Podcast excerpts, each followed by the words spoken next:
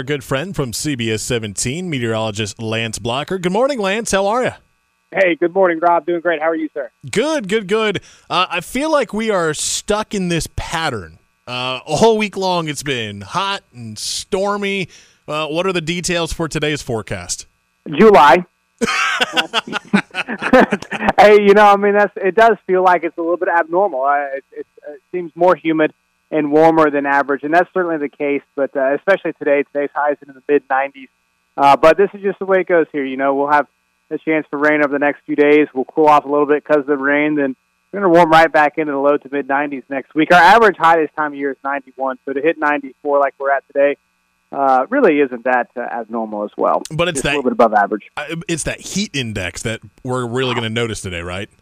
Yeah, no doubt. Heat index values in the low 100s, ranging from 100 degrees even to about 105. And that's, of course, whenever you combine the heat and the humidity. It's kind of like the wind chill in the winter. You get the wind and the cold weather. It feels colder. Well, for the heat index values, uh, same thing there, uh, just on the other side of it. So uh, it'll be warm and humid and hot and muggy, and you know it is what it is. But that does create a chance for some rain too. So we'll have some rain this afternoon as well at some point. How are we looking for this weekend? Eh, not ideal. I mean, I'll, I'll, I'll say this. Okay, so yeah, we've got a sixty percent chance of rain tomorrow and a seventy percent chance of rain on Sunday. Mm. You know, we're still a little bit undecided on Sunday when that rain comes in, but I'm feeling more and more confident tomorrow, Rob. That if you've got plans in the morning, got a t-ball game, you got a walk in the park, whatever you got planned tomorrow morning, and even through the early afternoon hours, I think your plans are safe. I think the the best chance of rain is really going to arrive after about three or four o'clock tomorrow. Now, I do expect pretty much everybody to get in on those rain uh, on the showers and storms tomorrow late afternoon.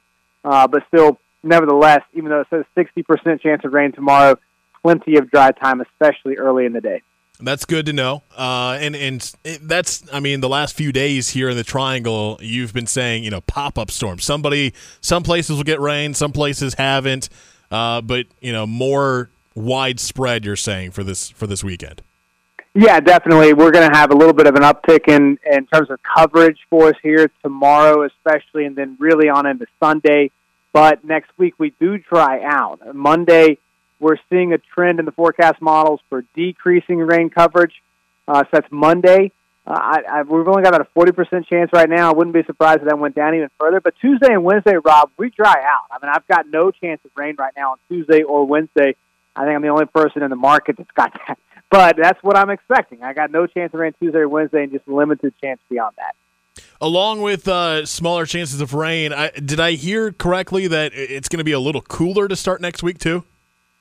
Briefly. Okay. Briefly, yeah, on Monday. Monday's highs in the mid 80s. Tuesday at 90, but we go right back to the mid 90s. You know, they got a big heat wave in the southwestern U.S. Everything moves along the jet stream, and it's Mhm. a big pattern moving west to east. And so we're going to get some of that.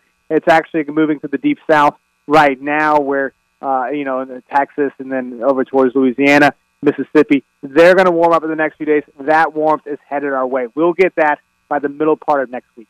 Gotcha. All right, before I let you go, Lance, uh, our poll question for our listeners on the WPTF Facebook page. Today is uh, World Chocolate Day. What is your favorite chocolate bar? Oh, chocolate bar. I, I'm a Kit Kat guy. Big Yes. fan of Kit Kat. Yes. Do you do you throw them in the freezer every once in a while? Ooh, now you know what? Now that's a great, great move. That's a, I'm a big fan of that. Yes, Yeah. Especially, you know, you do that right after uh, Halloween, man. That's that's the Oh, time yeah. to do it. That's the time. And today, with how hot it is, you want everything in the freezer. That's right. That's right. throw, throw those in there. Yeah, a little uh, little frozen Kit Kat. Oh, that sounds Rob, good. that's a great question, man. I love that. That's awesome. All right, Kit Kat. I'm right there with you. I might throw in a little uh, Reese's peanut butter cup as well. Ooh, hey, you can't Mm. beat that. You can't beat that. It's good stuff. Lance Blocker, CBS 17 meteorologist. Thanks so much, Lance. Uh, we've been enjoying these conversations every day this week with you. Enjoy your weekend. Yeah, you too, man. Have a great weekend.